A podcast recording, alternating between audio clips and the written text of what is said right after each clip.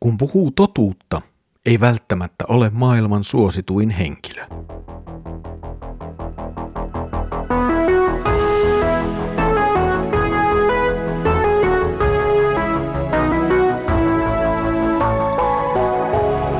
Kirjoitusten pauloissa. Tervetuloa taas mukaan Kirjoitusten pauloissa Raamattu-podcastin pariin. Minä olen Mikko ja katselen teidän kanssanne nyt yhdessä profeetta Hosean kirjaa.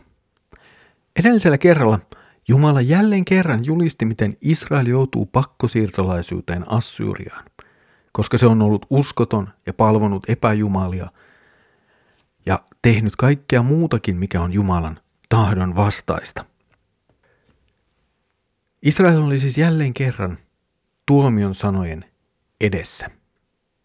Ja tänään olemme jälleen siinä tilanteessa. Jälleen profeetta julistaa tuomion sanoja Israelille. Mutta samalla näemme myös, miten Israel, Efraimiksi mainittu porukka, kohtelee tätä profeettaa, joka heille näitä tuomion sanoja julistaa. Luemme nyt Hosean kirjan yhdeksännen luvun jakeet viidestä yhdeksään. Miten sinä sitten aiot viettää juhla-aikoja ja Herran juhlaa?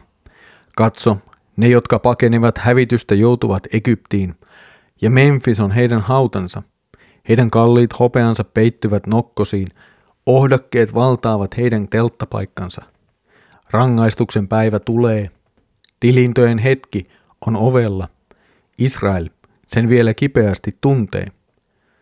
Profeetta on menettänyt järkensä, hengen mies on mieltä väillä. Näin te väitätte. Te vihaatte minua omien rikostenne vuoksi.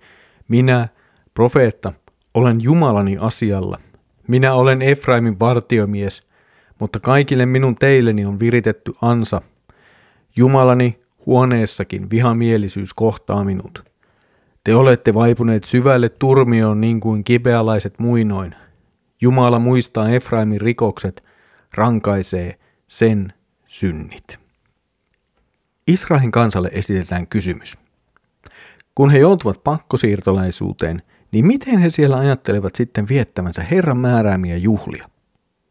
Ehkä tämä kysymys pitää sisällään myös jonkinlaista ironiaa tai sarkasmia.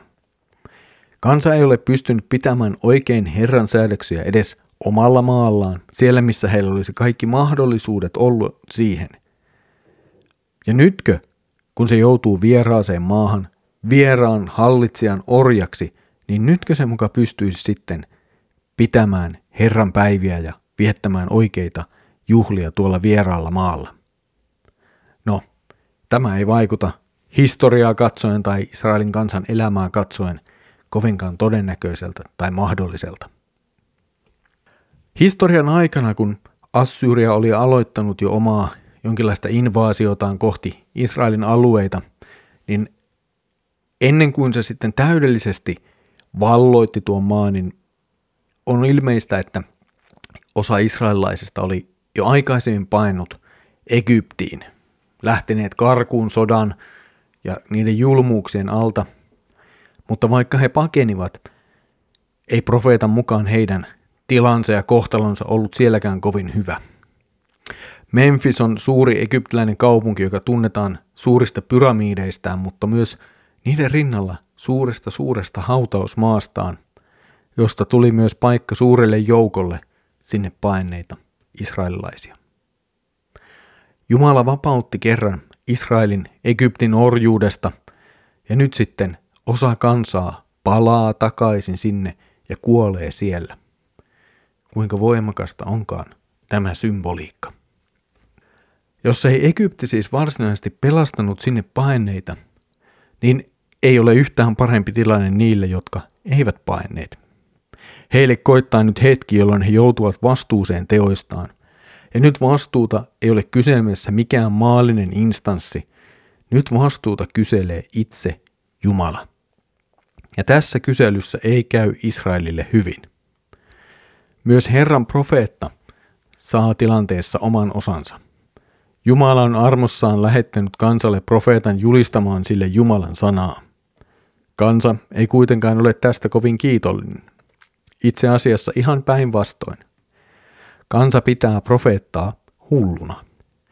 Se ei omassa synnissään pysty ottamaan vastaan profeetan sanomaa, tai synnissään se haluaa sen itse asiassa aktiivisesti torjua. Mutta ei tämäkään auta. Profeetta tulee kyllä hylätyksi ja kielletyksi, häneen suhtaudutaan vihamielisesti, mutta kuinka se pelastaa kansaa? Tämä, miten kansa käyttäytyy profeettaa kohtaan, ei eroa millään tavalla siitä, miten kansa oli käyttäytynyt aikaisemmin jo Jumalan lakia kohtaan, Jumalan sanaa kohtaan. Jumalan sana oli syrjäytetty. Miksi siis kuunnella sitä julistavaa profeettaa? Ja tämä on varmaan se yleinen kehityskulku. Kun lähtökohtaisesti Jumalan sanaa syrjäytetään tai sille aletaan antaa uusia merkityksiä, niin miksi kuunnella niitä, jotka julistavat Jumalan sanaa siinä merkityksessä ja sillä tavalla, kun sitä on tavattu julistaa ja opettaa vuosisatojen ajan. Israelin kansan synti on hyvin syvää. Profeetta viittaa tässä kipealaisiin ja heidän tekoihinsa.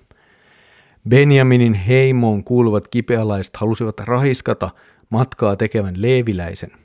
Tilanne johti siihen, että tuo leeviläinen mies ei lopulta tullut raiskatuksi, mutta hänen vaimonsa tuli sekä raiskatuksi että lopulta kuoli tämän seurauksena.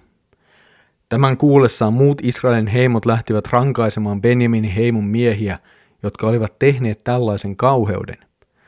Tästä seurasi veljessota, jossa kuoli yli 25 000 Benjaminin heimon miestä ja yli 22 000 Israelin muiden heimojen miestä. Benjaminin miehiä kuvataan juuri ennen näitä tapahtumia kelvottomiksi mieheksi, ja nyt Israelin kansaa kuvataan samanlaisesti – hävyttömäksi, väärin toimimaksi ja kelvottomaksi. Myös heidän, siis israelilaisten, synnit tulevat samaan tapaan rangaistuksi kuin kipealaistenkin. Tulee siis sota ja heitä tapetaan.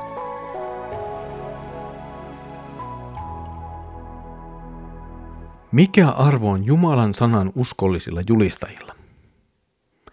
En tiedä, onko heidän arvoaan itse asiassa edes millään tavalla mahdollisuus mitata. He ovat mittaamattoman arvokkaita ja tärkeitä sinulle ja seurakunnalle. Joskus heistä saattaa tulla suosittuja ja menestyneitä, kaikkien tuntemia julistajia, jotka pääsevät hienoihin piireihin ja puhumaan vaikutusvaltaisille ihmisille. Ja hyvä niin. Saamme rukoilla, että nämä henkilöt saavat noissa hetkissä puhua ja julistaa viisaasti Jumalan sanaa. Kuitenkin Suurimmaksi osaksi uskolliset sananjulistajat jäävät melko näkymättömiksi. He julistavat seurakunnalleen viikosta toiseen ja vuodesta toiseen. Joskus heitä ehkä vähän arvostetaan, joskus ei niin paljon. Mutta seurakunnalleen kaikista puutteistaan huolimatta he ovat todella tärkeitä ja arvokkaita. Uskollisen sananjulistajan johdatuksessa Seurakunta saa kasvaa Jumalan ja hänen tahtonsa tuntemisessa.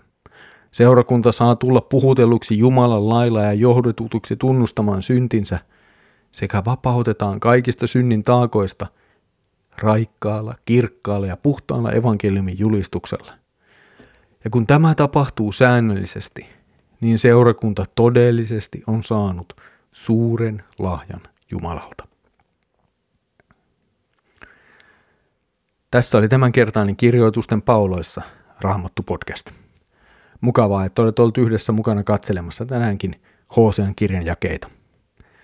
Seuraavalla kerralla Jumala puhuttelee vielä Israelia ja näyttää sille muutosta, joka sen elämässä on tapahtunut. Siitä siis seuraavalla kerralla. Mutta nyt Herramme Jeesuksen Kristuksen armo, Isä Jumalan rakkaus ja Pyhän Hengen osallisuus olkoon sinun kanssasi. Amen.